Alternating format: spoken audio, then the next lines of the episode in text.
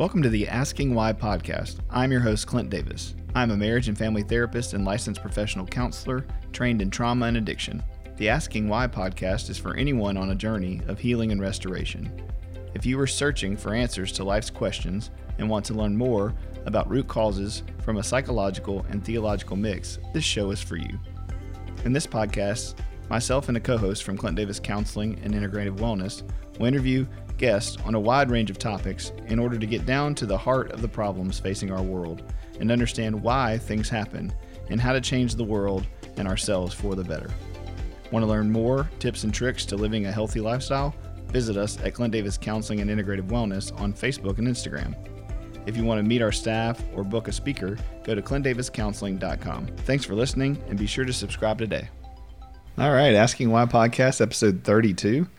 We got some debate about that before we started, but that's correct. Um, so today I have Kelsey Petty. She's one of our therapists here. Um, she's a licensed social worker, LMSW, correct? Yep. Um, so we're excited to have you. And we're going to talk about anxiety. So for those of you listening, um, you know, this is something we haven't covered in depth on the podcast, so we, we're going to do that today. But the reason is because I think over the last 10 years, we've seen a huge increase in anxiety disorders, you know, um, just anxiety in our children, anxiety in general, and uh, across the culture. Um, but especially since COVID, I think there was already a problem with anxiety that we were we were dealing with, and really just treating symptoms a lot, whether medication or breathing techniques or whatever. Um, so today we're going to talk a little bit about root causes in children and adults, and then um, we're going to try to you know kind of talk maybe talk about the pandemic a little bit and maybe how that fear is exacerbated what was laying dormant or already there, and and then social media and blah blah blah. So we'll get into all of it. But anyway, uh, mm-hmm. welcome Kelsey to the podcast. So kind of intro uh, who you are and and what you do here for us, and then in general. Okay. Yeah. Kelsey Petty, LMSW, working towards my LCSW, licensed clinical social worker. I have been working for Clint Davis Counseling for one year tomorrow. Yeah. Isn't that crazy? That's awesome. Yes and um, went and got my master's degree at Loyola University in Chicago. I'm born and raised in Chicagoland. Only moved here in the last um, year and a half, so yeah. Louisiana is new to me. Dealing with all this southern charm, it's uh... yes, and the southern heat this summer. Um, well, it just got hot. I mean, you know, we were talking about this yesterday. That June, this is the first time I think in my entire life of being in Louisiana, most of my life, that June was as soon as I've started complaining. You know, it's typically way earlier. So okay, we've had a good summer. Yeah. Yes. I mean, I remember in Bossier, this was like four or five years ago, we had like a hundred and something days of over a hundred degrees. It was yeah. like a record. So. Ugh, yeah. yeah so, miserable. Yeah. Chicago's not like that. Though. It's not like that at all, but we have cold winters, so it's a nice True. change of pace. Oh yeah, we whine tremendously when it's like, you know, 15 degrees outside. Yes. I think it's the Arctic. That's right. Yes. Um, so when did I know I wanted to be a social worker? I would say I've always been pretty passionate about social justice, advocacy, speaking up for the oppressed. Um, and so when I started university, what that meant to me was that I was going to go to law school someday. Mm. I always thought I'd be an attorney. I would advocate for people within the criminal justice system or the legal system. And I think as I immersed myself into that world, I quickly learned um, how complex those systems are and how slow they are to change. Yeah. And so my perspective shifted to working with families and individuals to see um, quicker change, I guess, or change um, not within a really complex system. Mm-hmm. Um, so my heart for social justice really lined up with social work, and I got my master's in, um, in social work, and always knew through that program I wanted to work with kids. Um, my specialization in grad school was to work in a school. Um, so, learning about working with kids in that system.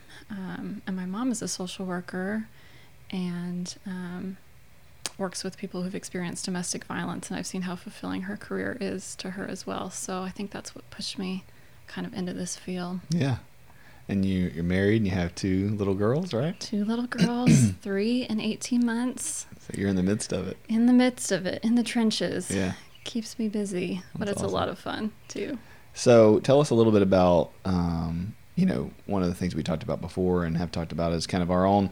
People ask all the time as counselors, you know, do we struggle with things? Can you talk a little bit about kind of your story with anxiety or anything like that? Sure. I would I would probably categorize myself as an anxious kid who grew into an anxious adult, um, but was equipped really well with ways to manage that. Okay. I think we'll get in today a little bit about who is kind of predis- predisposed to anxious thinking and anxious nervous systems and things like that. And so I think part of it is just who I am. Um, and I've learned a lot of skills and coping skills and been through my own therapy enough to um, not let it be debilitating. Mm-hmm. Um, but I do think it kind of becomes a little bit a part of your your characteristics of what makes you you and what makes you tick. And so, yeah, I would say anxiety has been something that I've I've overcome throughout my life for sure. Awesome. Well, tell us what anxiety is. So, you know, we talk about it as clinicians all the time, but you know, what is to you? What would be what is anxiety? To me, anxiety is it's a human emotion. It is an alarm in our brain that alerts us to the potential risk or discomfort of a situation. Um, it's the anticipation of something, and it's um, a level of un- uncertainty Mm-hmm. and the need for control. And so I think what the pandemic has done is it's exposed um, our addiction to predictability Mm, that's good. and our um, desire to control outcomes and to be able to predict what's going to happen next. And I think the pandemic has unveiled that that's not reality. It's not real. Um, things have been like an illusion of control Mhm. about what's going to ha- happen next in your life. And so, while I do think anxiety has been tied to the actual medical components of the pandemic, I think a lot of it is just about the fact we're not in control Yeah. as much as we thought we were or as much as we'd prefer to be. yeah. And that's good. Addicted addiction to prediction. Yes. Yeah, that's good. That's right. And just that our kids are going to go to school, you know, for a certain amount of time, or that they're going to be able to do this or that, or that we can travel. And those things just, you know, were taken out from underneath of us. So I think, um, you know, the, the Institute of Mental Health says that one in five adults have a diagnosed anxiety disorder, but that research was pre pandemic. I think it would be probably even higher. Mm-hmm. Well, we yeah, I think uh, some of the new polls are showing like a 19% increase in college freshmen with diagnosable anxiety. Yes. And then we know that I mean whether we do the research on it or not, if if we have this 200% increase in self-harm for 13 to 14 or what is it? Uh, 13 to 18 year old kids or whatever, it's like well, that's anxiety. I mean, it's Mm. trying to control use your body and self-harm to control, you know, an anxiety that's underneath everything that then gets released when you hurt yourself. It's it's a crazy mix, but Yeah. the reality is is that we know that anxiety is at the root of that self-harm. Right. And so if that's increased, then anxiety has had to have increased. Yep. But again, I think part of the problem is people don't know what anxiety is or what the details of it are. And so, yeah, if you give somebody a checklist and say, Are you anxious? If it's what they've always felt, Right. they're going to say no, Mm. right? Yes. It's like if, if it's like when people um, take medication for the first time, they always, lots of times they're like, I feel really sluggish. I feel like a robot. And it's like, well, no, you, you just feel like the rest of people who aren't at a 10 at all times. Yes. you know, and it gets you got to slow down and get used to being slowed down. But you you sometimes that anxiety is that positive coping where it's like or negative coping where it's like, well, I know what this feels like, and so I'm in control of this. But Mhm. slowing down now, I'm like I can't even get anxious, and that weirds me out. Being more comfortable in chaos. Yeah, exactly. Yeah. And I think, too, when we talk about anxiety, there's two components there's the thought process and the cognitive piece of anxiety, and then there's the physiological response, there's the nervous system. And Mhm. so, um, important in both kids and adults is that um, our our thought process, our cognitive thinking is worst case scenario, planning the worst things that could happen, and um, analyzing things, and that level of work that we do with anxiety. But then there's also um, the nervous system, the sweating hands, the heart beating fast, the knots in your stomach. And Mhm. I think it's important to acknowledge, especially with kids, that when you are alerted to potential risk or discomfort, your body goes into fight, flight, or freeze.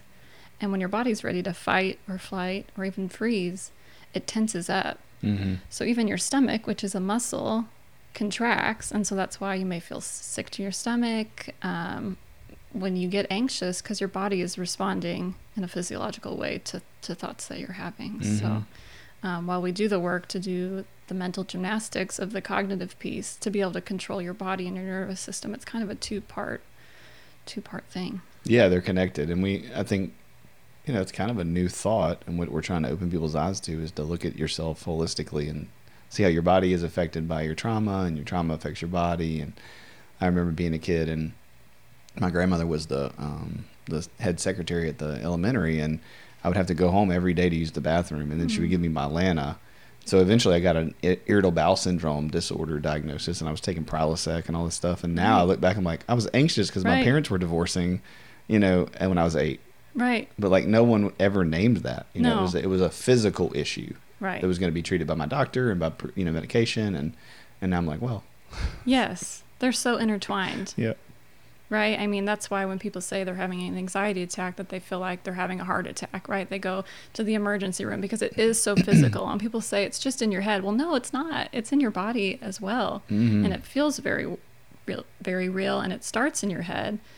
But even when you get your mind and your thought under control, your body's still reacting, and so that's a separate piece to try mm-hmm. to calm it down. Yeah. So what what are some uh, what does anxiety look like specifically in children? Like, so you mainly fo- yeah you didn't mention the play therapy stuff, but oh yeah. So I guess I do play therapy. I work with kids. Um, I do trauma focused CBT, which is I think five to twelve is what that specializes in. Uh, I work with adolescents. I do EMDR, CBT, things like that. Um, so play therapy is one treatment option for kids, but what you ask like what it looks like in kids. I mean, so first of all, some part of anxiety is developmentally appropriate, right? Like separation anxiety from ages six months to nine is what we consider developmentally appropriate. The mm-hmm. fact that kids are separating from a loving and attuned caregiver um, is important in their development. They're, you know, developing ob- object permanence so that when something they don't see it, it still exists. And so um, they experience this anxiety. And so that's what it looks like at the beginning of life from six to nine months. But what it looks like in kids as they get older, um, you know, the typical things like um, fingernail biting, lip biting, um, shyness can be an example of anxiety. Avoidant behaviors, refusing to do things, but it also can look like aggression mm-hmm. and irritability, sleeplessness, um, hypervigilance, um, and so, what's hard to answer about that question is it's unique to each child, right? We have to know our own kids and we can tell when they're getting anxious and how they respond differently than they normally would if they weren't um, feeling that vigilant. Yeah. And so, how much of that is the choice? So, like, a lot of times I see parents who are like, well, just stop doing that essentially. Sure. You know, so how much of that is a zero to five year old, zero to seven year old, even eight, nine, ten year old's choice? Um, I would say it's it's a response and so we can choose our response in some way but it's meeting some kind of need so mm-hmm. saying don't do that isn't fixing the problem right it's just wanting them to do it in a different way. Mm-hmm. and so saying stop bite your lip stop biting your lip stop picking at your lip um, that doesn't fix what they're nervous about. It's just the way they've chosen to cope with it. Um, and you know picking at your lip doesn't always have to be anxiety too. It can be a sensory input. It can be um, so it's hard to differentiate. And so you have to kind of know your kid and know mm-hmm. how they respond to things. So i'd say it wasn't it's not not a choice in that way. Yeah it's good yeah what should a parent say when they see their kid doing something anxious like, like biting their nails picking their lip besides stop doing that right so besides stop doing it what isn't super helpful it's trying to get to the root of what they're feeling so you might point it out, like I notice, I notice you're picking your lip. Is there something that's bothering you? What are you feeling in your body? Um, I think one of the practices as parents we should get in the habit of doing is um, what's called body scans, mm-hmm. right? So, like at night, if we just say, Where do you feel the stress in your body? You know, there's different techniques. There's progressive relaxation, there's um, guided imagery, and things like that. But body scans for a, even just a toddler tell me where you're feeling your stress yeah. because the more they can connect that they're using their finger to pick at their lip makes them feel more calm in some way um, that's a control thing right mm-hmm. to be able to, to do a certain behavior over and over again to feel a sense of control um, the, the faster we can help them label that the more empowered they feel to kind of overcome that behavior i would say right so it starts with um, for those of us with little bitty kids like me and you it starts with teaching those habits and the developing those neuropathways and those things early, early on. Right. You know, that letting them learn about their emotions, um, letting them learn about what they feel, then being able to express what they can do, giving them resources to find what fits their body, what fits their personality, you know, so that we can figure it out with them. Right. Instead of just giving them a treatment to fit a behavior, we're trying to say, who is this kid?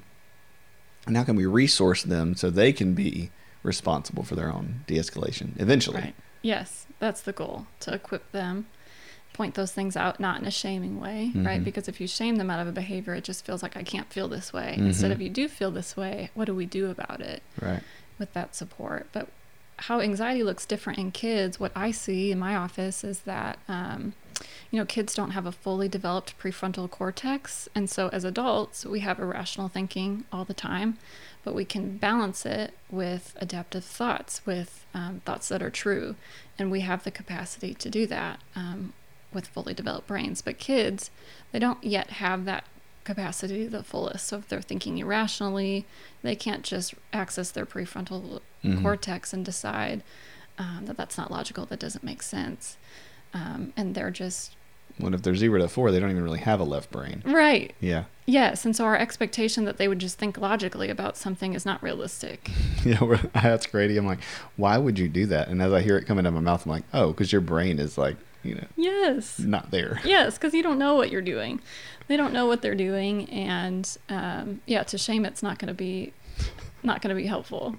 Although we want to say those things. Of course we do. Yes, because why would you do that, right? Like that doesn't make any sense to our adult brains. hmm Um, but to their brains, they're just experimenting with what's going to happen, and it's a level of cause and effect that that bridges that gap between emotional and logical, and um, that's kind of their job to figure that out at that age. Yeah, I think a lot of that increase in anxiety for kids too is we have a lot more anxious parenting. Mm. You know, there's a lot of fear um, that's come over us in the last 10 years, and 20 years. You know, for a long time, I think parents just didn't even pay attention to their kids. You know, there was just, you know, not that they didn't love them, they didn't care about them, but they, they were too busy trying to survive and make an income and keep the house together. And then we got into kind of entertainment and culture, and, and especially in America, things have gotten, we've become more luxurious in the things that we can do and the time that we have to just chill out and relax and that's actually created more anxiety because now there's more things to fear, more things to focus on um, for adults. And then, so how does how does an adult anxiety? So, like, let's say an anxious parent, how does that affect the child? Well, back to, I mean, back to what you're saying about society, and you know, now that we have social media and um, mass communications, we know every bad thing that's ever happened to every kid everywhere, right, all the time. Mm-hmm. And so, as parents, we no longer have to imagine the horrible things that can happen to kids. It's just um, blasted all over our news feeds or whatever it is. And so, I think more than ever, we have access to the things that are statistically very unlikely to happen. But because we see pictures and we feel connected, um, it feels more likely. And so, I think that does feed our anxiety as parents. But how it impacts our parenting is as anxious parents, we raise anxious kids Mm-hmm. because uh, we say, don't touch that, don't do that, don't do that, you'll fall over, you'll get hurt. And that teaches them that nothing is safe. Mm-hmm. And so it feeds and it develops those neural pathways that I need to be cautious at all times. And then when they grow up to be cautious, we feel confused, even though we've been encouraging them to be cautious as kids, you know, their whole life. Yeah. So, what's the balance? Like, because what I know of you is that you're not saying don't tell your kids something's unsafe, Mm-hmm. but how do you balance that? So, like, are there healthy risks that kids should be taking that we should be allowing? Sure. Um, and it doesn't mean, I think, monitoring and intervening when necessary, but not alerting them to every scared thought that you have. Mm-hmm. Right? Like we could watch them and say, this could happen, this could happen, this could happen. Um, like if they're jumping over rocks in a river, you instead of saying, be careful, you might fall in, like obviously that's a potential. But saying, do you notice that rock? Do you notice the river? Like, what are you thinking about this? And help them gauge their own ability to be cautious and not just instill your catastrophic thinking Right. into their brain. especially if it's a level where they're not going to die, you Yes, know, or they're not going to get really maimed or injured. You know? So if they're just you know wanting to walk on a plank or like my kids love to climb up on the swing set, Mm-hmm. you know, it's like well, we've done it a hundred times. What what what cues me into this as I'm thinking about it? So Jude, my three and a half year old, he like climbs this whirly thing at the school. I would never let him do that if it was on my terms. Mm. But then I get there and I see him doing it, and he's never hurt himself, and I didn't even know he was capable of it. But like seeing him up there, I'm terrified, and they're like, "Oh, he does that every day." You know what I mean? But it's Yeah. like that's our our own anxiety and our own protection, and Yes. sometimes we can hold them back because we're too worried about it ending in catastrophe. Right. When the likelihood is they can easily climb that thing and it's fine. And I would say, um, if you're going to say, be careful up there, but it's not actually going to change, you know, if they're unsafe enough where you have to say, get down from there, you're not doing that, then that's worth intervening about. But if Mhm. you're just sharing your anxiety about the situation, be careful.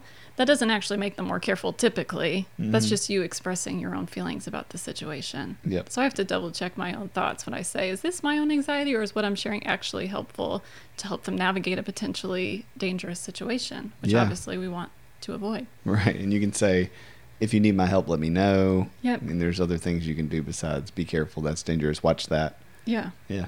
Helping them notice on their own instead of pointing those things out to them can be helpful. What else? So that's directly at the child, but like, what are some other things that I think maybe anxious parents pull over on, you know, to pass on to anxious kids? Uh, I think our need for reassurance, Mm. right? I think when kids ask, what if, what if, what if this happens, sometimes we entertain that. Um, and when kids ask, what if, what they want is certainty, right? They want a certain answer. And we actually cannot provide that in most cases.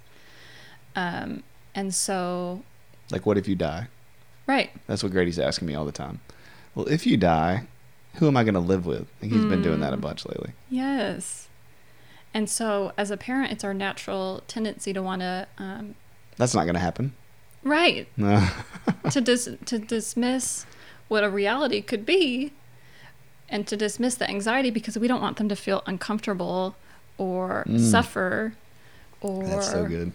or feel any sort of discomfort at all. And so, if that thought brings him discomfort, then we need to erase that thought from your mind, Mhm. right? We need to not acknowledge that or see it as a potential outcome. And that doesn't set kids up well to handle stress in the future. Well, it builds no resiliency either. Right. you know because it's like and i get it i don't want my kids to suffer i think that's something right now that I, I struggle with it's like that instinct of make everything comfortable and everything fine and everything happy and that'll Mhm. mean a successful life Right.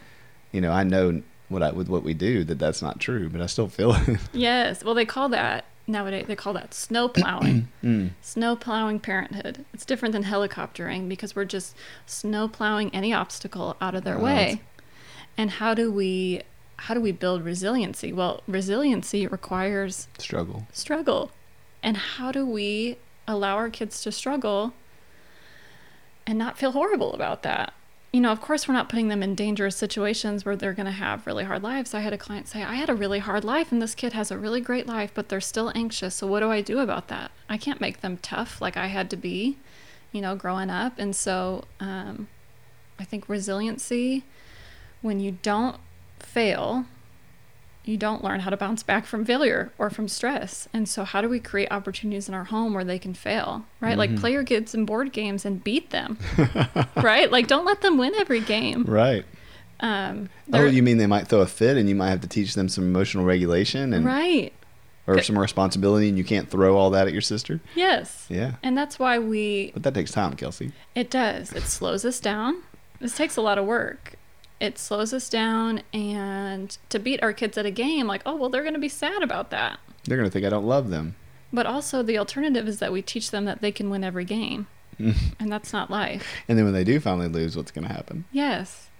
Yes. And so I think when kids lack resiliency, um, they also lack st- self esteem, right? So, like, what, what I see in my office is kids with low self esteem is because they've never had to do anything on their own. Mm. And so when they do something the first time and fail, they feel like I can't do anything. And that's just not the case. Yeah. There's a lot of pressure on that one moment Yes. instead of slow incremental failures and successes and bouncing back and figuring out how to navigate your imperfections and Right. yeah, it's good. Yeah. I mean, you you can let your kid fail a spelling test in elementary school because the consequences of that are not substantial, right? So if we can teach them to failure and bounce fail and bounce back uh, when they get to high school and they get to adulthood with things that And not that those things don't matter, because they matter very much to a kid, and you can validate that, but it doesn't feel as consequential from a parenting perspective of what's going to happen if they fail at a young age. Yeah, and there, there goes the anxious parent, right? It's like, well, if you fail this one spelling test in third grade, you're not going to get into Harvard. Right. Yeah. But also it bounces back to why do we why do we do this? Why do we snowplow for our kids? Well, because our our um, perspective has shifted that our kids' behavior is a reflection of us, Mm. and that's not true. That's a new philosophy. That's a new way of saying things. And so, if my kid fails, then I failed. And new by you mean like 50 years. Right. Yeah. Like the idea that parenting is that your kid's behavior is a reflection of how well you did at parenting. Um, kids are their own people. Yeah. and it's our job to steward them and um, you know hone in on their skills but also if they fail you're not a failure Nope. if they mess up you're not a failure and um, if that's your mindset that if my kid fails then i'm a failure then of course we're never going to let them fail and that's problematic Yep. That's good. Yeah, I said the other day to somebody, I said, uh, they were talking about this and they were debating, and I said, well, Adam and Eve had perfect parents, mm, and they still chose sin and brokenness and failure. Yep And that's not a reflective of an imperfect God. So even if you are a perfect parent, like I tell myself that all the time, even if I do all the therapeutic things, right Grady and Jude are going to have to work out their own stuff. Your kids are going to have to work out their own stuff. And yep man, that's a relief for me. right I mean, it holds myself to a standard, but at the same time, like, it helps me to realize that I, I don't have to have this crazy expectation right because then that's inauthentic, yep right? And so when we're parenting from an inauthentic way, we're not being true. And our kids know that too, which actually then leads to anxiety because if I'm always walking around like this perfect Christian dad who does everything perfectly right and I'm always right and never wrong and you just need to listen to me, that's something that they feel like they need to measure up to. mm-hmm and they know they can't. So then every failure is something that that separates them from me, that breaks down our attachment. And if Mhm. I'm supposed to be their primary attachment figure, who they feel safe with, who they can bring failures to, and it's enough, and they're worthy and they're safe, then if they if they can't do that, it's a huge mess. right And I see so much of that in our culture. Yeah. The um, Harvard Institute of Child Development did a study that shows that um, the number one factor in building resiliency in your kids is relationship, which is not surprising to us, right? That's, Right. but as a society, it's not. If you work harder, if you criticize harder, if you control more, it's that they're connected and they feel safe to fail. And that's Mhm. how you build resiliency is failure, but you also have that unconditional love from a, attuned caregiver. Yeah, there's a really good book, um, The Coddling of the American Mind. Mm. uh, I can't think of the Jonathan Haidt. He's a, I think he's Canadian, um, but maybe not. He, anyway, he's a social psychologist and he's Jewish, and it's the the research in the book is so good. He has another one, The Righteous Mind: Why Good People Argue About Religion and Politics, and Mm. it- I love it because he's not a Christian, but so much. I mean, he's Jewish, so he believes in some of the similar things we do, but he dives into the science of it and just kind of parallels the same thing. And one of the things he talks about is that the 24-hour news cycle is what really amped up our anxiety. Is that you know JonBenét Ramsey, these early kids got you know Mhm. taken, Mhm. or there was a murder, and we all started panicking. We're like, our kid can't go down the aisle at Target, can't go to the store. Well, at the same time, it was coming out of a culture who never supervised their kids, Mhm. and there were all these terrible things happening that no one ever found out about until they're in our offices and they're 45 and 50, and they're like, "Oh yeah, I was sexually abused, or I was harmed, or I was this." Yeah. And I think we're in the middle in 2021 of like this merging of those two worlds, Right. and then you insert technology, Mm-hmm. and you know it's made it quite the mess. Right. I think what goes hand in hand in um, the the anxiety, the increased anxiety I see in my office is um, this increased idea of perfectionism. Mm. And I heard recently something that stuck out to me: the idea that perfectionism does not make you perfect; it makes you feel constantly inadequate. Mm. And I was like, gosh, that that's it, right? Because perfectionism, while it's our desire to do everything right all the time, doesn't actually achieve that. It just Mm-mm. makes you feel it, it just makes you feel inadequate. Because you can't. Right. Yeah. You're not perfect. Right. And so noticing how critical we are with our own kids, I mean, I would encourage you if you have kids to notice how many times you say, don't do that, don't do it this way. And not even for safety reasons, just because it's not your preference or how you would do it Mm-hmm. And the language that we use um, I mean, in my mind, I filter it through. If it's not unsafe and it's not unkind, if I just think it's annoying or not my preference or not how I would do it, I try to let it go. Right? If it's just not how I, I think it should be. Yeah, Can you Um, say those three things again? If it's not unsafe, if it's not unkind, um, And it's just not your preference. if it's not my Yeah. preference, then just they can choose how to do it. Um, because I think that constant criticism and control and pushing our preferences on how we think kids should do things um, creates low self esteem. And I think that leads to anxiety as well. So, Yeah, definitely. I, I fight. The, I don't know about you, but I fight this battle, and I know yours are younger than mine, so they're not quite as opinionated yet. But Mm. I fight this battle with Grady of like I've built in him this ability to ask questions and have his own personal desires, and sometimes it's like I don't want you to have those. right. I just want you to do whatever I'm telling you without thinking. Yes. You know, and sometimes I need him to, but that's very rare. Yes. When I stop and do what you just did, it's like, oh yeah, I don't actually need you to do this right now in this way. Right. Like the amount of times I get asked to bring a random object into the car, it's like, can I bring this with me? It's like, why? Like, why would you need whatever it is? The beach ball. That was what was recently in the back of my car. You know, I want to bring this with me in the car. Okay. It's not unsafe. It's not unkind. Then sure, you can you can choose to bring this. It's not a battle worth fighting because we Right. could we could fight battles all day long, all day long about how we think things should be done. Um, we just have to kind of choose those battles, and that's how I kind of help filter what battles I'm going to choose. Yep. So what what is typical versus problematic anxiety? And so, you know, all of us get anxious about whatever. Like we both probably get a little anxious before we do the podcast. We I get anxious before I speak about five minutes before I'll get really nervous. But that's not that doesn't become problematic for me. You get over it and you kind of push through it. That you have that resiliency. So how would somebody know if this is like just normal anxiety or is there normal anxiety? And then uh, what's problematic? Sure. So I think what becomes problematic is um, when our reaction to something that makes us anxious is disproportionate, right? It's too large. It's and it's reoccurrent over a Mm. long period of time. Like if you're going to start a new job or a first day of school, like of course kids are going to be anxious. Things are new. The risk or discomfort is they don't know anyone. They feel awkward, and um, they can be resilient and um, kind of get through that. But if um, we would say when I worked at a school, if it was more than three or four weeks that they're refusing to come into school, like that becomes problematic because then it's affecting their daily functioning Mm. and it's inhibiting them from going to school and learning and doing the things they need to be doing. So um, I would say if something persists over a long period of time, I think the DSM 5 says six months, but really it's whatever you're comfortable with dealing with, whatever's um, stopping you from living your life.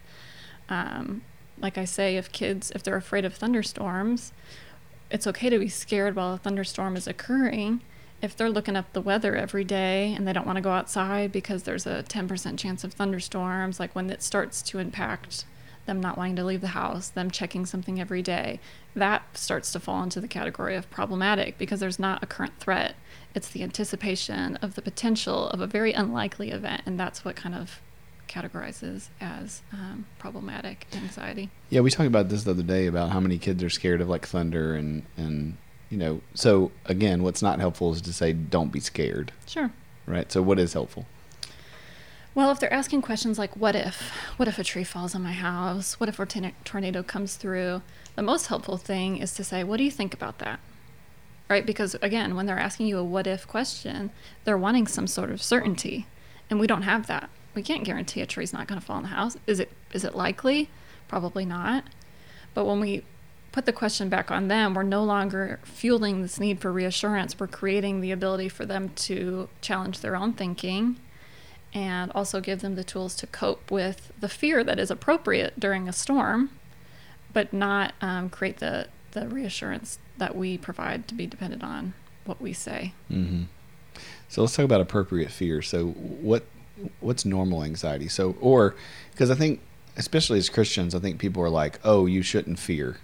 Mm. You know, so I I always I think we said this the other day, but it's like if you're in the woods and you're hiking with your family and there's a grizzly bear or you see a, a cub come out of the trail, like you better be afraid, right? Like Mhm. it, it lets you know, like you said in the very beginning, it's a feeling that cues you into there's going to be a problem. I'm anticipating a problem, and I need to do something about that. Yep. So why isn't that a problem, and how do we relate that to don't be afraid? Well, I think, you know, I guess God created us with this system, this alarm, this amygdala in our brain that fires when there's um, risk. And so if you see a bear and they're coming, they're coming out, um, we need to do something. We need to f- fight, flight, or freeze um, to survive, right? And so the the idea of anxiety it protects us. It serves a purpose. It's not all negative. It's there to keep us safe. Um, it's there to yeah, try to protect us. It's when it controls us that Mhm. it becomes problematic. And so in the moment to have a feeling of fear, I don't think is what I don't think is what we need to avoid. I think it's the anticipation that every time I go into a woods, there's going to be a bear that comes out Oh, that's good. because that's very unlikely. right. Um, but in our mind, if we're preparing for worst case scenario, I mean, you could think of every vicious animal that's in the forest all the time, but is that going to ruin your walk in the woods? Probably. Yeah. It has mine before. The first time I took my kids for a walk, I was like, I never had ever thought about any danger in the woods. And then I was just like, are there wolves in Louisiana? Like, like I went down this whole thing, like, what dumb thing did I just do? Yep. You know, like, and that I think, as a parent, again, we have to self-regulate and not Mhm. just like, all right, let's get out of here. You know, there's bears. Yep. Yeah, there are bears, but the unlikely, it's very unlikely that a bear would come and attack us randomly in the woods. Yes. And also, um, I think us preparing for that is an illusion of control, Mm. right? Because um, if you in your mind have prepared for the bear to come to attack you, you think you know what you're going to do. Mm-hmm. And you are prepared in your mind, and that re- that gives you some sort of control over the situation. That some situations we just don't have, we just don't have control over. Oh man, that's that that spreads out to so many things in our culture right now. Yes. Yeah. Like Yeah. we uh we always talk about as military guys and some guys that I talked to, we were talking about uh, concealed carry. And again, I don't have a stance on guns or whatever, but um, what people if they've never been in the military and they shoot at a target and they practice, and they're like, oh yeah, I carry my gun so that if the shooting happens in the school or the shooting happens in the theater, I'll be prepared. Mm-hmm. And it's like you don't know what would happen or what you would be capable of unless you've been in that situation. And there's a Navy SEAL quote that says, uh, "Most people don't uh, when the when the stuff hits the fan, most people don't know where where the fan is." Mm. And I love that he doesn't say stuff, but the the uh, um, the the point is for all of us is we can be prepared as po- as much as possible. But yeah, unless you're in the moment, unless your kid comes with this crisis, unless they're hurt and they break their leg, unless you don't know what you're going to do. Right. And so it actually is freeing to go, I'll do the best I can, but I'm not going to know exactly what to do Yep. and be able to predict it. Right. And you can only handle what comes when it comes, right? Like you have to just be flexible and open minded in that way and not desire that kind of control to be able to predict things. Again, that's the the addiction to predictability. I love that. That's We'd such a good quote. that. Yeah. We need to make a shirt. Addiction to prediction. uh, okay, so how so our goal is to not be anxious parents, Mhm. which obviously means, you know, and you can listen to all of our podcasts for this, but like, you know, do your own work, Yeah. figure out why you're anxious, get past the symptoms of the body and the emotions and the you know the control or whatever coping mechanism you have to deal with your anxiety, and get to your own root causes Yep. so that you can start to see what you're projecting onto your kids. Yep. So if you do that work and you figure that out, what are some ways that we can teach kids kind of healthy emotional regulation? Sure. So I talk about when we when we have kids, what we need to teach them is they need to know the language for feelings, right? They need to know the words. Happy, sad, scared, you know, but there's so many, right? Disappointed. And I have, you know, my 3-year-old will tell me I feel disappointed, right? I wanted something to go one way, it went another way, and so you're disappointed. And there's something about labeling that that gives us a sense of familiarity. Like I've, I've dealt with this before because feelings for kids are just whole body sensations. I mean, for like adults, they're like that too. But that's why they look like a fish out of water when they're having a tantrum on the floor, is because it's just, it's a whole body Head to experience, toe. head to toe, the whole feeling, right? And they're big and they're loud. And um, that's because their nervous system it's figuring it out it's when they're angry their whole body is angry right they can't hide that i think as adults we learn to hide that Mhm. we learn to mask that um, for social reasons, for social consequences. But kids, they haven't quite learned that yet. And so we get to see it. And so that is an opportunity to be able to point out hey, I see you doing this. It means you're feeling this way. And so I had a parent ask me, How often are you doing that? I'm like, Probably like 30 times a day right? I'm saying, you look mad, you look sad, you look happy, you look excited, you look proud of yourself. Oh, your body's feeling hyper. Oh, your body's feeling overwhelmed. You know, giving them the language to connect the dots between what their body is experiencing and what's going on um, can give them a sense of empowerment, really. So, the language of feelings is really important and then being able to identify their own feelings so they can connect the dots. And then um, part of that comes with being able to identify the feelings of other people, right? Look at other kids and see, oh, they're they're crying, they're screaming, they must be feeling that way. And then to be able to accept that feeling and validate it and just accept it in their own body and not fight it, and then to communicate it to us. And then after they communicate, we can support with the next step, which would be coping. But for us to think we're going to skip from feeling to coping is just unrealistic. Mm-hmm. Um, because their their limbic system is their on their brain is on fire and they're not even able to reach the front of their brain where they would make any logical decisions and so we have to calm them down before they can think clearly about anything yeah. and so it should never be to teach them in those moments um, not to do that or why we shouldn't do that because if they're worked up about something, they're not even hearing you. Mm-hmm. Yeah, it's so true. Yeah, and I think that, and we know this as far as trauma responsive care, it's like that's really how all adults are too. Yeah. No one who's worked up and emotional at past a level is listening or to learn. Right. You know, their left brain's turned off and their right brain's on. Yeah. And uh, and yet we just try to teach and be logical in these moments of emotional things because we don't want them to do it again. Yeah. I think that's the other insane thing is that we think we're going to create these little robots who just never have any bad behaviors and are, you know, it's like this is inconvenient. I really don't want to deal with this right now. So let me teach you how not to do this so I never have to deal with this again. Right. And it's like, oh, that's not. And helpful. their beha- their behavior is reflective of them being a kid right? It's not reflective of you. It's not reflective of the decision. It's just that's what kids do. Mm-hmm. They're feeling, they're figuring out how they feel about things, and so, um, yeah, to expect them to be able to cope right away, we just we have to be able to teach them how to calm down so they can think straight. We can't go straight towards thinking straight. Yeah, and, and if we miss that step, then we create really anxious adults who don't know how to regulate. Yes. I posted, you saw it, but I posted this thing about we're using this generational mindful corner and we're working on that with Jude and Grady. And, um, and I had so many people say, "Oh man, I need that closet too." You know, yes. people message me, PM me at different things and ask me questions or what books or whatever. And so many people are like, "I don't, I don't know how to do that. Mm-hmm. Like I have no clue how to, you know, to say what I feel, give myself a task to do, de you know de-escalate and then talk about what I want to do differently and how I feel now. Right. You know?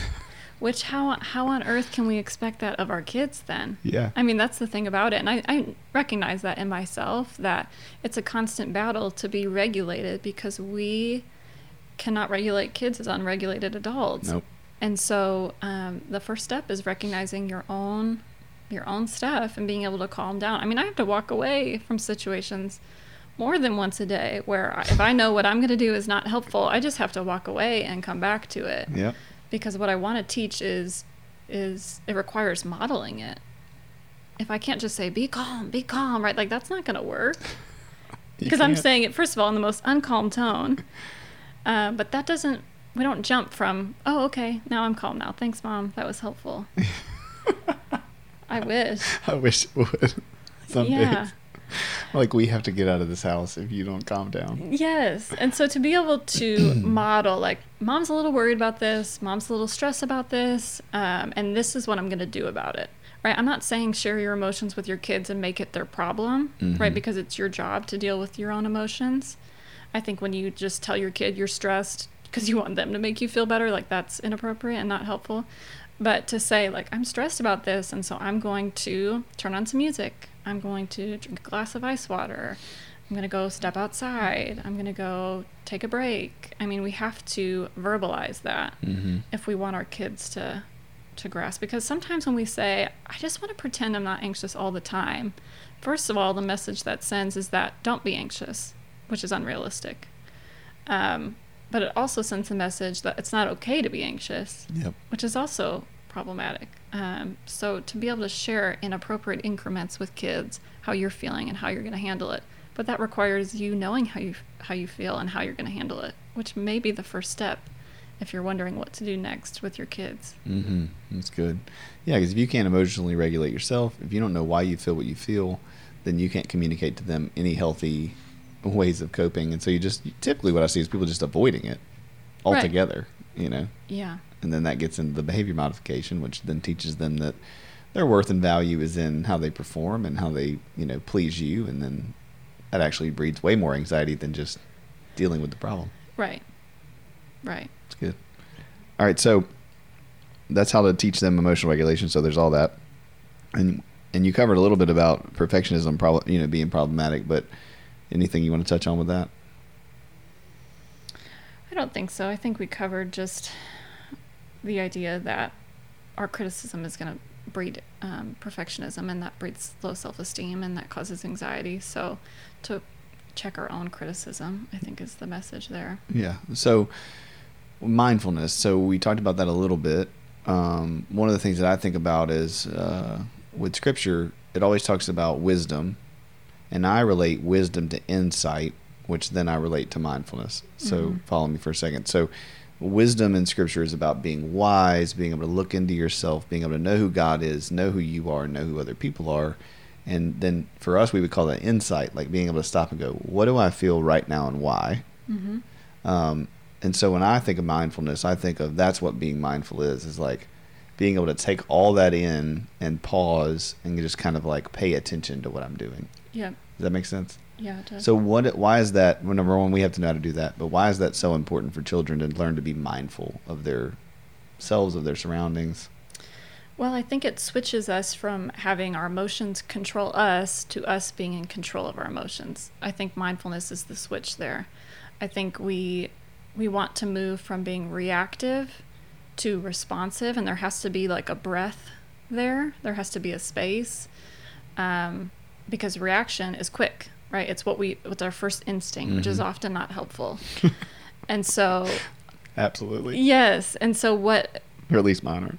I mean, all of us, all humans, it's what we want to do in a reactive state is not often the most helpful thing. So mindfulness is a breath. It's it's figuring out what's going on in your own brain and your own body, and that sensation or that um, that does give us a sense of control. And especially when you're anxious, when you feel out of control or helpless, being mindful helps combat some of those ideas because it puts you back in the driver's seat of your own emotions, and they aren't just happening to you they're happening in your own body and you get to decide how you respond to things Mhm. in that moment So what are some ways people can either be mindful themselves or teach their kids to be mindful? So i think it takes the work of identifying your own beliefs your own belief system. Um, i think again being familiar with your own body and what it does. And like as i'm getting ready for the podcast yesterday i'm like kind of tossing and turning. Last night couldn't fall asleep. I wasn't necessarily thinking about the podcast per se but in my body somewhere there's a stress of oh i have to go and record this thing and i'm nervous about it. And um, i have to know my own beliefs. So if i well what's the risk or discomfort of me going on a podcast? Well i would say something dumb and that would mean that i'm dumb right? If i said something dumb that some said something I didn't mean or said something wrong, that that would mean that I'm not good enough, not good enough at my job, not good enough to communicate what I know or that I don't know enough.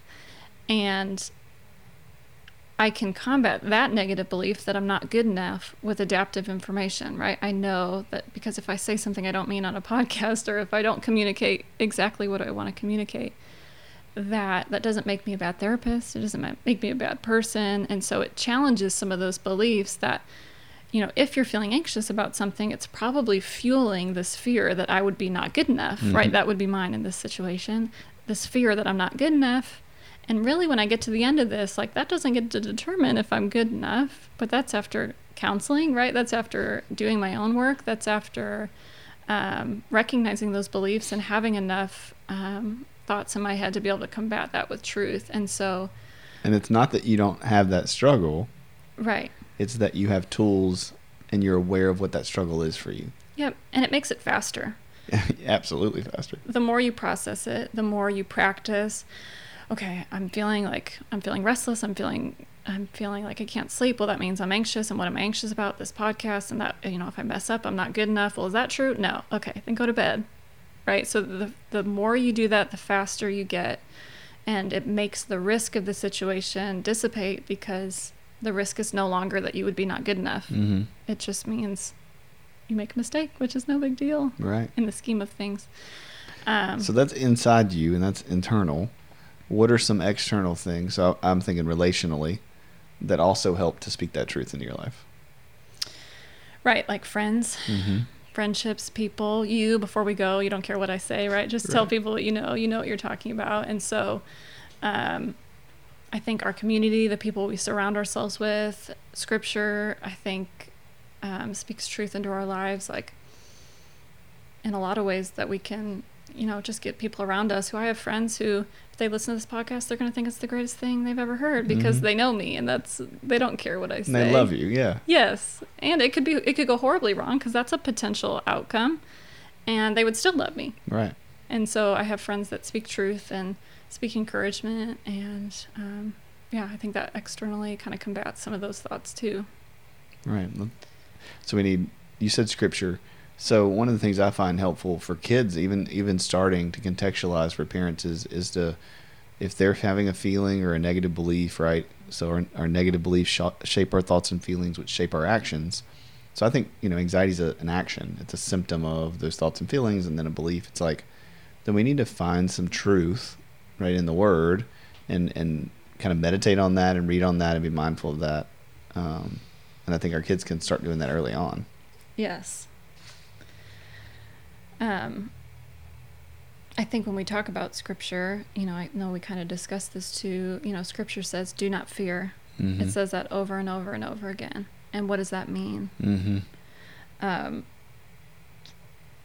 I think, you know, it tells us not to fear because God wants something better for us than fear. But how do we how do we combat that? How do we deal with that? Well, it's not to pretend like worry doesn't exist, because of course there's a level of worry that exists in the world, especially as a parent.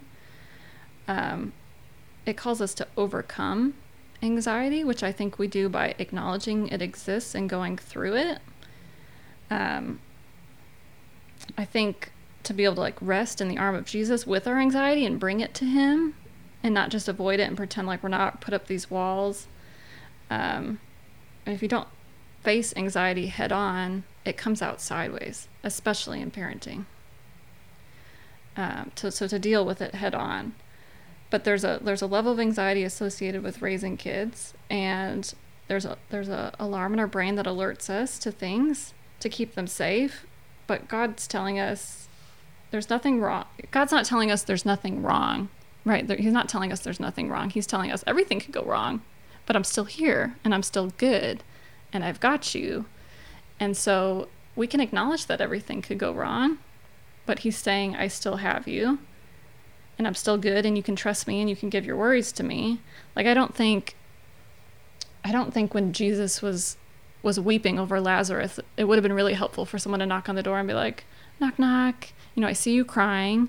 If you, you know, I was reading scripture and it talks about fruits of the spirit and actually tells us like we should be joyful. And so if you could just wrap it up, right, and be joyful, that would make all of us That's so much, true. much more comfortable. Uh, that's so good, Kelsey. But that's that's not what that's not what it is with because without grief we don't know joy right i mean that's i think what jesus was teaching us in that moment and without worry we don't know peace and if you don't acknowledge the worry that you have and go through it instead of just pretending you don't have it you won't know peace which is the mm-hmm. goal right that's what i think he's calling us to when he says don't be afraid is because he wants us to feel his peace but to just pretend it doesn't exist isn't going to get you there.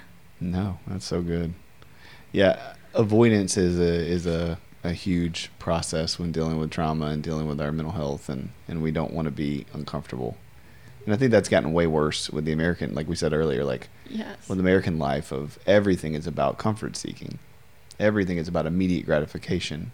Yep. Everything is about that dopamine drip of I I need I feel bad, I feel anxious, I feel good, I feel, you know, so I'm just going to escape by making myself feel better with these trivial, you know, instant gratification things. Right.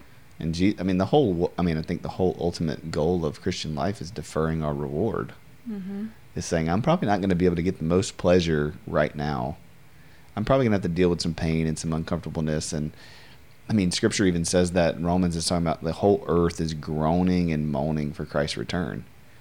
It's like, but we don't have any room as Christians to, to groan and moan a little bit. Yeah. Like you can't you can't grieve that your dad has cancer. You can't grieve that someone dies. You can't grieve that you were abused as a child. You can't grieve because God's good, and so we we're supposed to just not fear and not be in pain and be at perfect peace. And I don't. Yeah, I'm with you. That's not what Jesus was talking about. Yeah. And I do think moving moving to the south down here, it's been it's been an interesting Yeah, tell me about that. to the experience of um, what it means to fear God. And parents have this belief that I need my kids to fear me. Mm-hmm. And man, I just think we miss it there because I think when we talk about fearing God in the Old Testament, I think what that means is to recognize his power, right? To recognize that he's a powerful, he's he's strong, he um, is perfect, and so we should fear him because he's powerful. But we miss the second hand of the story when Jesus, when he sent Jesus to be with us, and um, that connection is what's important, Mm-hmm. right? I think that's what that's what he did. He came down here for connection and to be among us and to be empathetic. And um, of course, he's powerful and worthy of being feared. But when we feel connected to him, we feel safe. That's so good. And so um, I think the goal of parenting, if you want your kids to fear you, um, to know you're in charge, to know you're powerful or whatever you're after, but you aren't humbling yourself like Christ did to connect with them, to empathize with them. And that looks like apologizing when you're wrong, right? To go back and make amends, to getting on their level, to being on the ground. Um, empathize, empathizing with the things that they really care about. If we're not humbling ourselves to that level, then we mi- we miss half the picture. I mean, you could aim for kids to just fear you. A lot of people do. I know. I know. Just do what I say. Yeah, and I think I mean that's that's a perfect tie into what we talked about earlier, which was if you're making parenting all about you, then of course you're trying to force them to fear you in that way Mm-hmm. because you don't make any space for them. Yeah. You know, you don't make any space for them to grow and develop and and to make mistakes. You don't make any space time wise. You know, we were, somebody else had messaged me about the closet, and they're like, "When do you have time for that?" Mm. I'm like, "You have to make time for it. I don't never have time for it." You know, my selfish brain's like, "I do not have time for this nonsense." You know, like, But we don't have time for their fits either. right? And so let's just just just utilize what we've got. Mm-hmm. I mean, when we talk about, you know, one of the things at my house, it's putting on shoes, right? It would be so much easier if I could just put your shoes on every single time. But am I going to teach you to put your shoes on then? Well, no. But then what does that look like? Does that look like me just throwing her her shoes and say, put them on? Because she's going to go straight to, I can't do it. Mhm. I can't do it myself. I need help. And so, what that transition looks like of not doing everything for them from the beginning is sitting down, coaching them through it. You've got it. What you do is you, you do this. You maybe model it. You maybe do one shoe and then say, you try the other. You've got this. And then praising the process and not just the outcome. Good try. You're proud of yourself, right? That language is something I've shifted to, is because I can say you're I'm proud of you. There's nothing negative about that. But what I really want is for you to be proud of yourself Yeah. right? Because I could create a dynamic where you want me to be proud of you all the time, which of course I am, and of course I'm going to say, but ultimately I want you to decide that you're proud of yourself. And so I like to point that out when I see it in my kids, like, oh, you're proud of yourself. You did that all on your own, and that's great. And um, I think that helping them and sitting with them and coaching them through verbally and giving them encouragement rather than just doing it themselves, but that takes twice as long. And that's on me because if we need to be out the door in five minutes, I need to readjust my timeline of when I start getting them ready because they have no concept of time of getting out the door. And if we're rushing around, that's probably my fault. Yeah, it, it is our fault. I mean, it happens all the time. And I'm letting them play and letting them destroy the upstairs or wherever, you know, and then I'm like, oh, yeah, we have five minutes to be, you know, wherever out the door. Yep. And then I'm mad that they can't get it together. Right. You know, it's like, well, that's totally on old dad, you know. and then we have to take responsibility for that, Mm-hmm. you know. And there are times in life where that's just going to happen. Right. Something happens and you're like, we got to go. Mm-hmm. But again, I always say do the right thing seven out of ten times. mm-hmm. You know, maybe eight out of ten if you can push it. But you know, you have you just be consistent enough to where those other moments of rupture are easy to repair, and you bounce back, and your kid's not thinking, "Oh, Dad's going to yell. Oh, how's this going to go?" Mhm. They know how it's going to go, and when it's not like, man, I I yelled at Grady. This is probably might have been three months ago. Um, I don't think I've ever raised my vo- like I usually will get dad voice and I'll raise my voice if it's dangerous or it's like he's about to break Jude's neck on something or you know Mhm. whatever. But I got really mad about something and I raised my I yelled and uh, and he kind of looked at me and then he went to the bed like our bedroom and then he was like you've never yelled that was being a bully that you've never Mm. yelled at me like that and I just got pushed to my limit you know and uh, and I sat there and I wanted to deny it you know and I was just like no you're right Mm. no matter what you did, I should not have yelled. We don't yell that, you know, but I, I did, I did, and I'm sorry, you know. And he's like, it's okay, you know. But it was that, it was because it's not normal Right. that he was shocked by it, you know. But you do, you get to this point where I'm like, I've done all the breathing, I've done all the thing, I've done all the mindful parenting, I've done. You're still not listening, and Yep. so, do you want me to spank you and yell at you? I'm not going to do that. It's a, you know, that's not something we do. But it's like, at the end of the day, I don't know what else to do with you, and then I have to go, well, why am I trying to do something with him? Yeah. You know, like I just need to be with him in these emotions. But then that fear comes in of like, well, if you don't fix it and adjust it and force it and make him afraid of you, he's going to be a mass murderer at 18 or he's going to move out and, you know, smoke crack. Like that's where we go, Yeah. you know. It's crazy. Yeah. And so to acknowledge that our kids are tiny humans deserving of love and respect, they're their own people. They have their own passions, skills, gifts that are separate from yours. And to just foster that, but also know that they're going to trigger some of your own stuff. And the faster you can get at getting through that, you know, the Mhm. more successful you're going to be at, at handling their big feelings. But it takes a lot of work. It's not easy. It I does. certainly do not do it perfectly. So, lastly, I don't do it perfectly either, um, by any means. You know, I do think the more knowledge you have and the more work you do, then you do limit your damage. And I think that's really important for people to understand that you can be better than you are, that you can learn and you can grow. And, and if you find yourself yelling all the time or being checking out on your phone or um, you know, controlling or micromanaging or being fear based, that the first step is just stopping and acknowledging that that's true. Mm-hmm. And then instead of shaming yourself, figure out why that is that it happened. Mm-hmm. And then do some work around that. Because very quickly, six months, three months, you can change your behavior and change the whole, your whole household.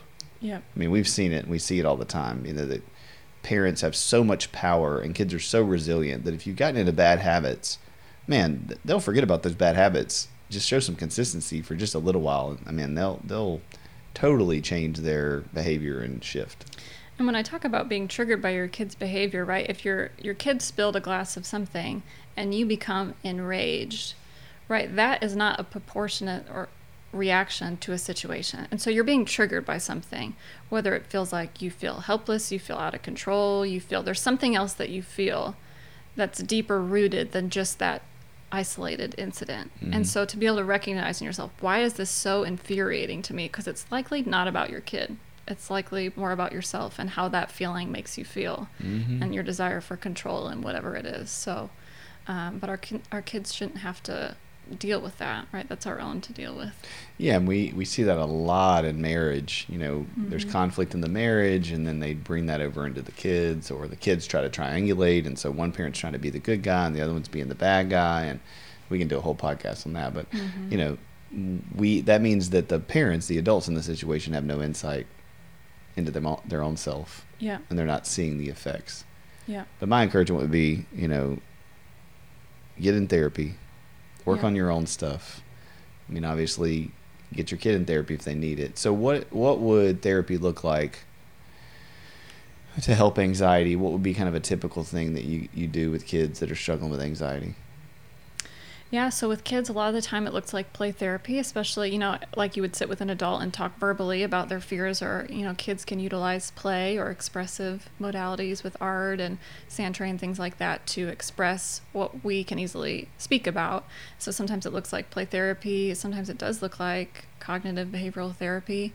Um, included in, in play therapy, kind of mixing those two together to challenge any distorted thinking, um, to um, yeah really just understand their beliefs and you can do that the more you get trained on on um, observing kids play to be able to point those things out so um, I mean, when I meet with kids, I meet with parents first because I want to know what I'm walking into, and then to meet with them to try to understand their anxiety and give them some coping skills. I mean, we'll often trace kids on this big paper that I have, this big butcher paper. We trace them, we help them draw what happens in their body when they feel overwhelmed, and just equip them to um, identify their triggers and develop coping skills that work for them, and then kind of looping parents in and helping them partner with using that at home. Um, I would I typically meet with kids and then meet back with parents to see how I can support them because really the work, you know, I can be a support, but the work is being done at home mm-hmm. too. So to make it um, to include the parents is important as well. But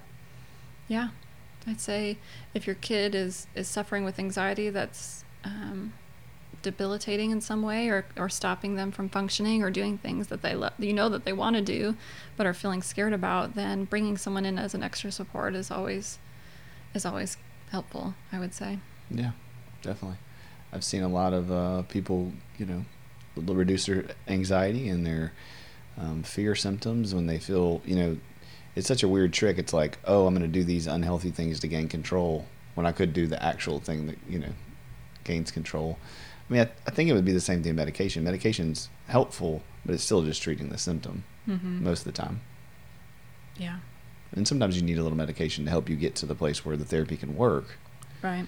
But if you're out there and you're listening, and you know there are people around you, and the first instinct is, well, we need to go to our pediatrician, and you know he's struggling with anxiety, so let's just get him on some medication. Yeah, and I think that when we, I, I typically say to parents when they're considering both that let's try counseling, let's try some things, because certainly there's a genetic component to anxiety, right? There's mm-hmm. some of us are are born with, you know, I think brain scans are showing that the amygdala is often larger in, in people with diagnosed anxiety disorders because it's just, um, that's just genetically how they're just uh, predisposed, pre disposed. disposed. and you're, um, good, you're, good, enough, Kelsey. thank you. Appreciate that. Um, or even just like the the neurotransmitters, like the GABA, just like it's very innate in our being, in our genetics, and so of course medication would be helpful with some of those some of those um, things going on in the brain, but let's not chalk it up to that at the beginning, mm-hmm. right? Let's work on some things that we we can control in our behavior and coping skills, and allowing them to feel equipped and of course, considering that later on. So that's typically what I say to parents when they bring kids in. That's good. Yeah, we don't need immediate fixes and immediate gratification. Yeah. You gotta take it a little slower and do it inside the you know the bounds of relationships and understanding who this kid is and what's going on and in the context and. Yeah, I would say some resources that are helpful for parents. There's lots of good books out there. There's, I mean, Dave, David and the Worry Beast is a good one. Um, Don't feed the worry bug. Ruby Ruby finds a worry is a good one. I think I am fine. We've talked about that one. A yeah, good grounding a one. Yeah. one. Um, so all of those books from I am fine. It's like I am fine. I'm you know the, all those series is really good. Very grounding. Yeah. Yes. Well, so, like, I can't remember the rest of them, but it's like I'm fine. I'm good. I you know it's like they I'm have a bunch of yeah they have a bunch of other books. Yeah, that's a good series. So um, those are some books for resources for parents, but yeah. Um, there was one thing I was going to say. As far as resources, um, we, you know, we'll put we'll put them up uh, on the link, and people can find them. Um, but I think just oh, the mindfulness app. What is that? Uh, Headspace. It's mm-hmm. a really mm. good one. Mm-hmm. Um, and then if you have a teenager who's struggling with anxiety, I mean, I know I, I, beat this dead horse a lot, but you know, really look at how they're using their cell phone and how they're using social media, because I think you know that is killing us.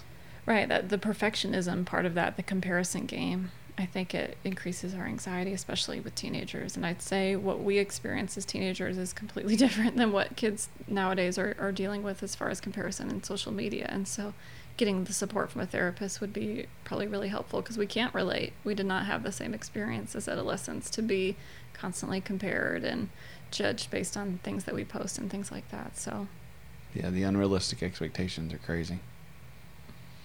Well, this was super helpful. Any cover anything you want to like cover or that you feel like you didn't get to say that you'd like to say?